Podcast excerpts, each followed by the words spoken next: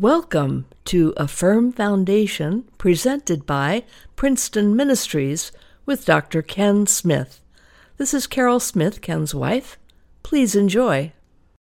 You will want to have your Bibles open to the first two chapters of the book of Luke. Our God and our Father, we ask now that as we would seek to understand more about the mother of Jesus. That we would seek to know only what the Scripture instructs. And as we would look at your word, that we would come away with a fresh look at this one who is called blessed Help now the words of my mouth, the meditations of our hearts to be acceptable in your sight, for we ask it in Jesus' name. Amen. Each week, the Church of Jesus Christ assembles, and in many of those churches, they stand to declare the Apostles' Creed. And one of the statements of the Creed is that we believe not only in Jesus Christ, but we believe that he was born of the Virgin Mary. Now, the Virgin Mary, on one hand, has been adored by some, and on the other hand, seems to have been ignored by others. What is the truth about the Virgin Mary?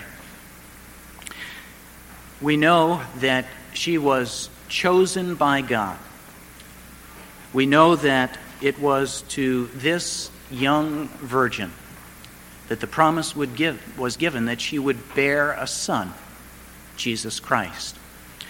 We also know that Mary faced the heartache of Golgotha and that she was there at the crucifixion of Jesus Christ. Now, Mary has been the object of a great deal of speculation on the part of the church at time and certainly on the part of theologians.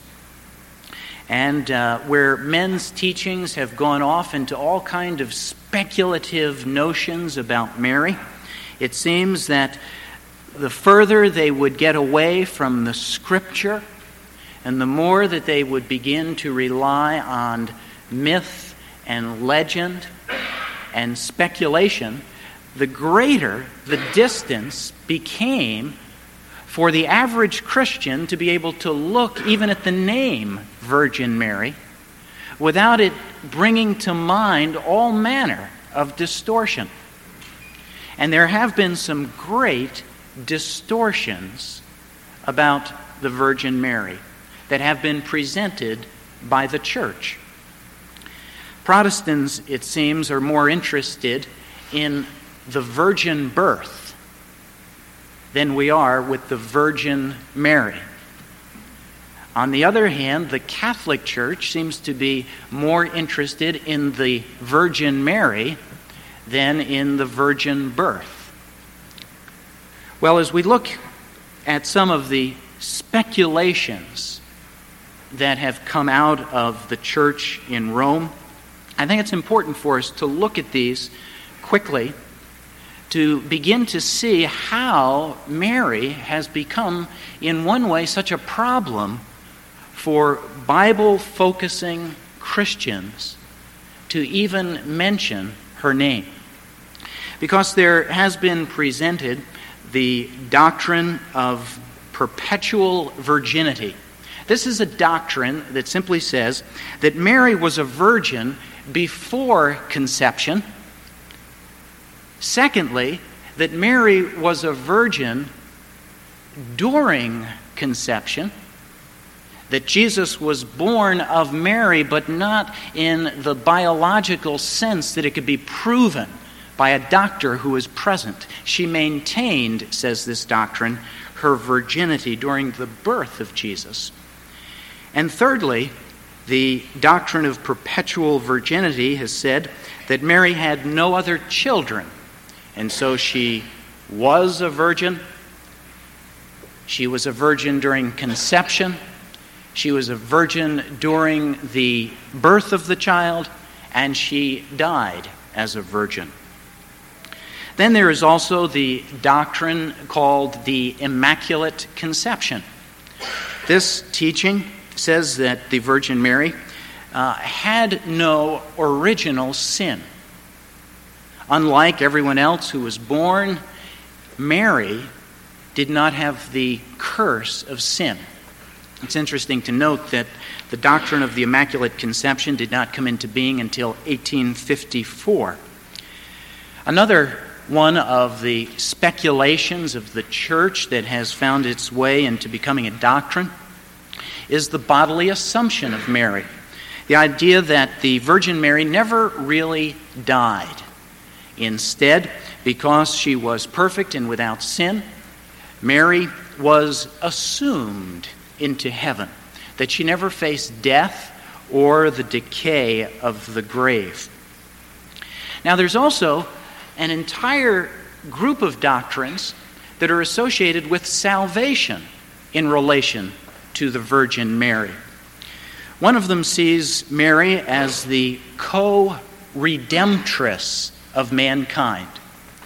That Mary, by her merits, was able to influence the salvation of mankind in the same way that the merits of Jesus Christ bring salvation to mankind. And so, by this teaching, Mary is seen as a redeemer. There is also a teaching called Mary as the mediatrix. The mediatrix being the one between.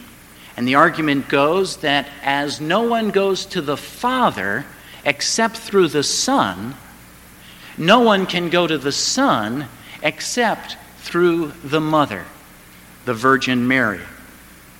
And so the Church of Rome has prayed for years Holy Mary, Mother of God, pray for us sinners now and at the hour of our death. Amen. That Mary becomes the mediator between a sinful world and Jesus Christ. Then there is also the doctrine that Mary is actually the queen of heaven. As Jesus is the king so there must be a queen. And here the church in Rome has declared that that queen is Mary.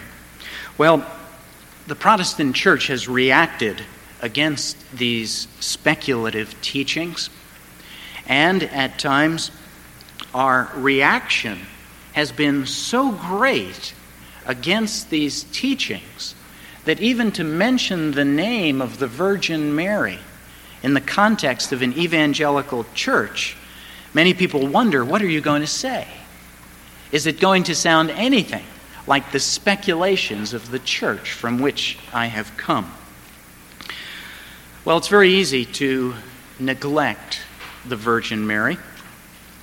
And if we were going to do that based upon the abuse of the teachings throughout the church over the many centuries, we might have good reason to not pay close attention to Mary. But on the other hand, the church in its infancy was faced with a great deal of question about Jesus Christ. There was question about his relationship as a man and his relationship as God. We had a group of people called the Docetists. They denied that the Word became flesh. They denied that Mary was the real earthly mother of Jesus Christ. And this became a heresy of the church. Later on in the fourth century, there was another heresy focusing upon Jesus and incidentally focusing on Mary. And that was the heresy of Arianism. Arianism denied that Jesus was really God at all. And as a result, it denied that Mary was the mother of God. And it seems that every time a heresy raised its head within the church about who Jesus Christ is, it immediately began to ask questions about who is Mary and what is her relationship to this son.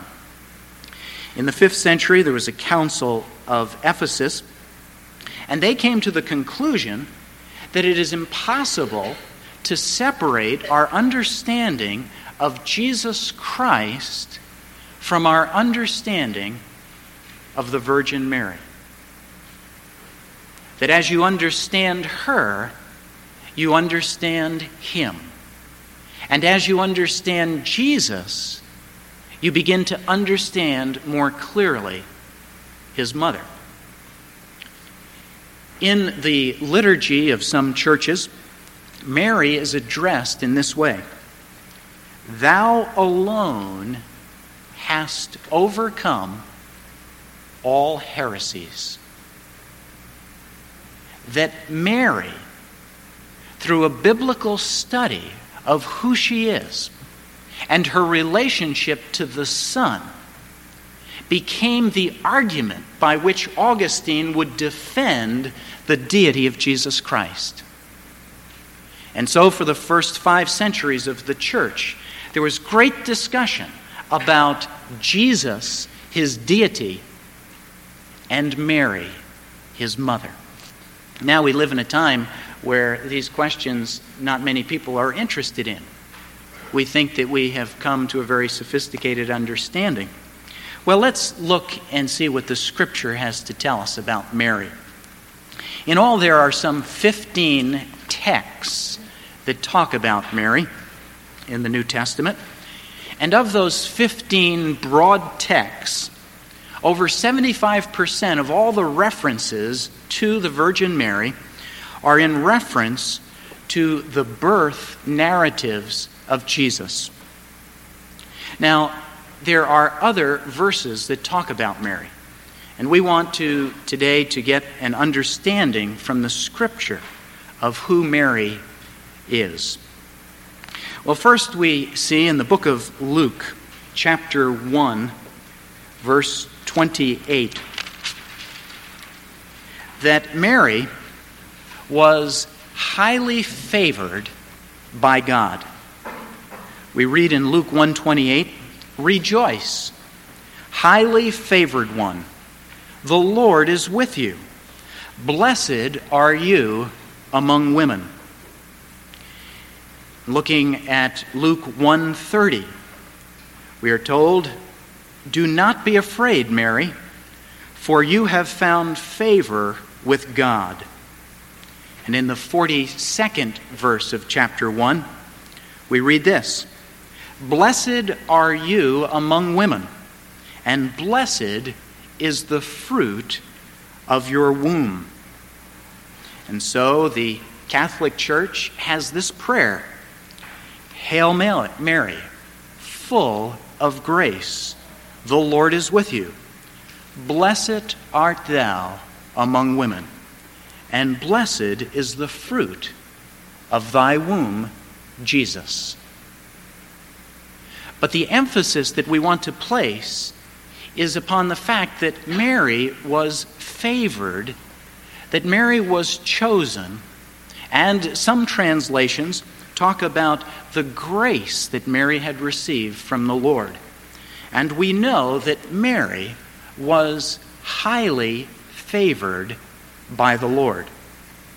Secondly, we know that Mary was a virgin, meaning that she did not have relations and that she maintained her virginity, certainly through the conception and birth of Jesus Christ. Because in Luke 134, when Mary is told that she is going to be the mother of this child, she asks the question, How can this be since I do not know a man? And the angel answered and said to her, The Holy Spirit will come upon you, and the power of the highest will overshadow you. And so, Mary, we learn from Scripture, was a virgin Third, we learn in Luke 138 that Mary was obedient to the Lord and that she believed the promises of the Lord. Unlike Sarah, who, when she was told that she was going to give birth to a child in her old age, do you remember what Sarah did? She laughed at the promise of the Lord. Mary is told that she shall be the mother of God's Son. Does she laugh? No. As a matter of fact, she says, Behold, the maidservant of the Lord, let it be according to your word. That Mary was obedient to God's promises, and she believed the Lord, and she accepted the task that the Lord would give to her. Next, we learn from the second chapter of Luke, verses 5 through 7, that Mary, not only having been a virgin, we learn that she was, in fact, the mother of God. This has been given the term in Greek of Theotokos. And that word was debated for years within the church about Mary being the God bearer, the mother of God.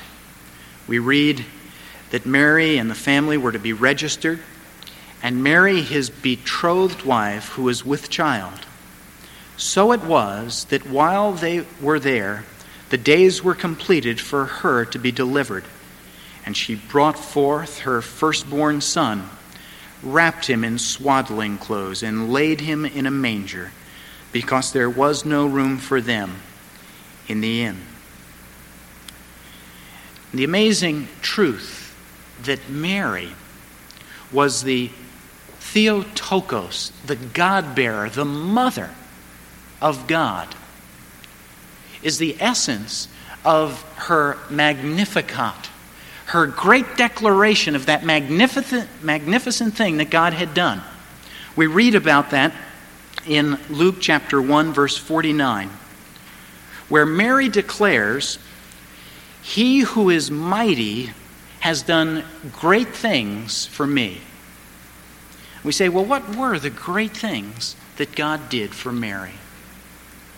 It was none other that Mary was highly favored by God to become the mother of God's Son.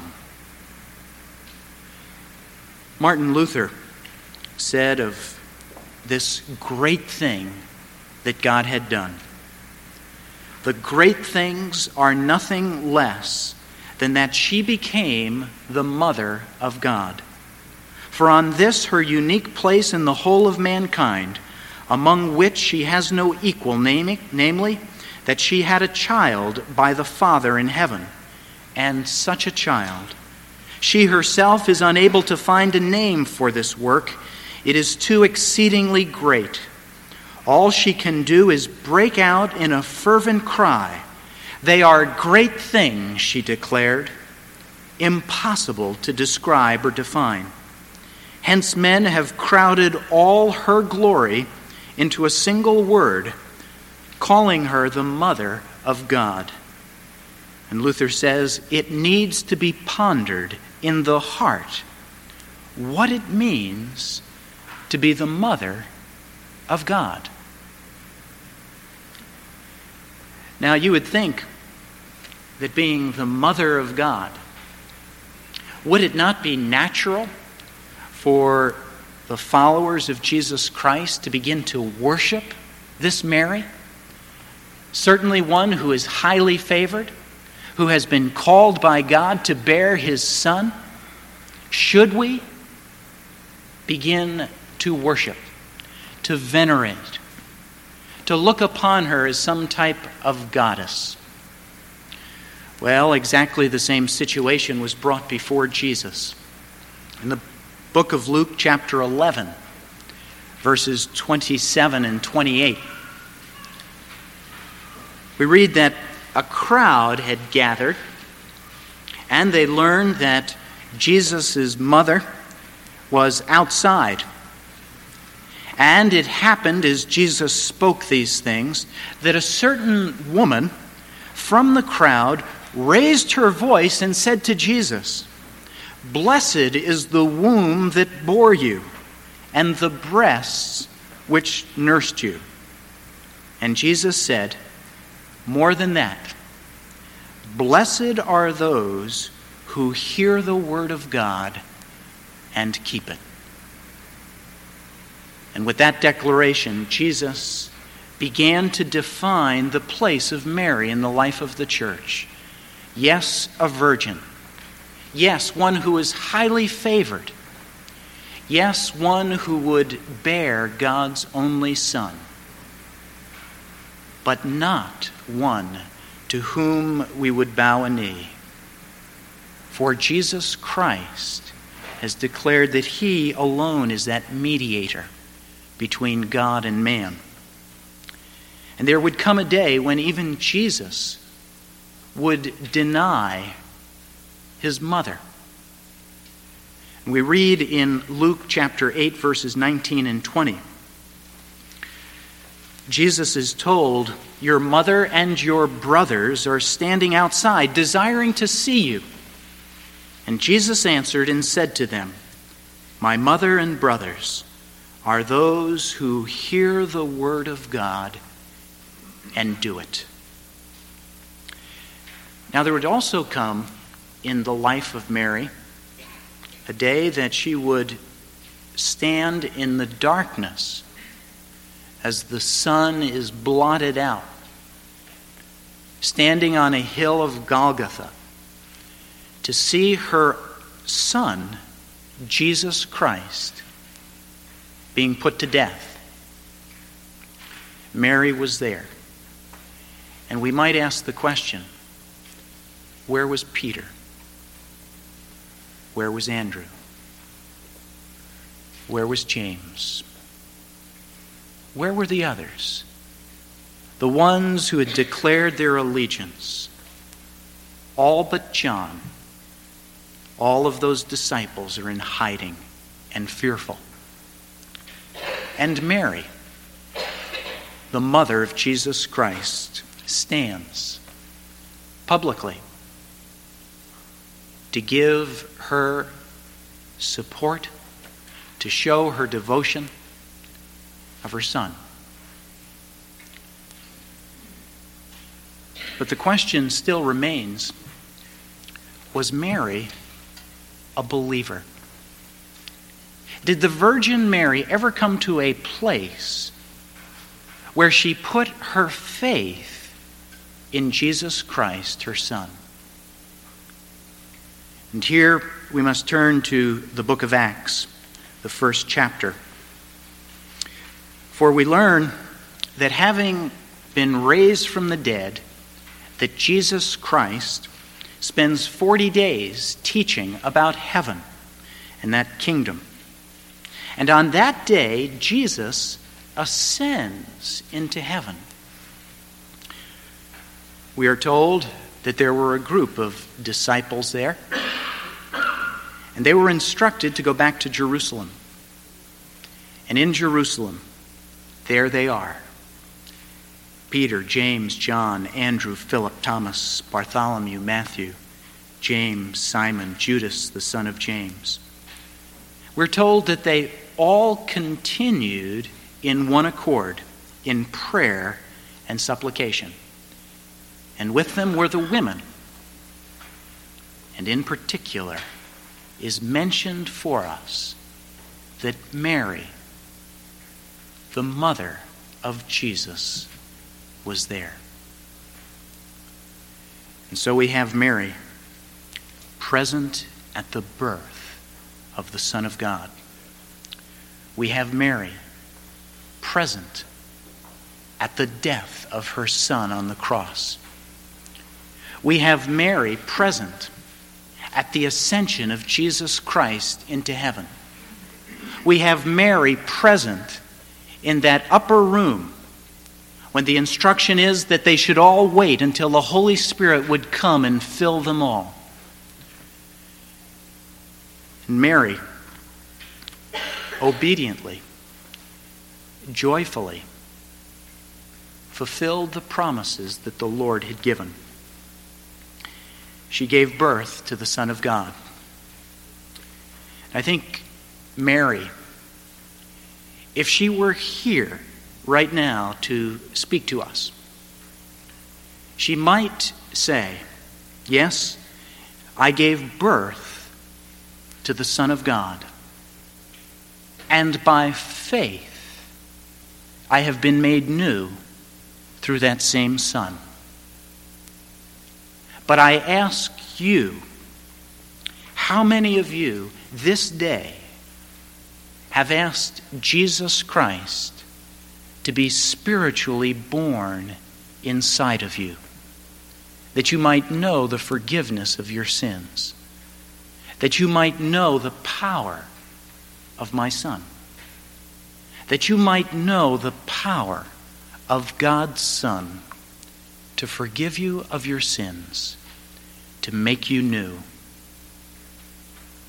She was there. She knew that Jesus was the Son of God. She knew he was killed on a cross. She knew he was raised from the dead. She knew that he ascended into heaven.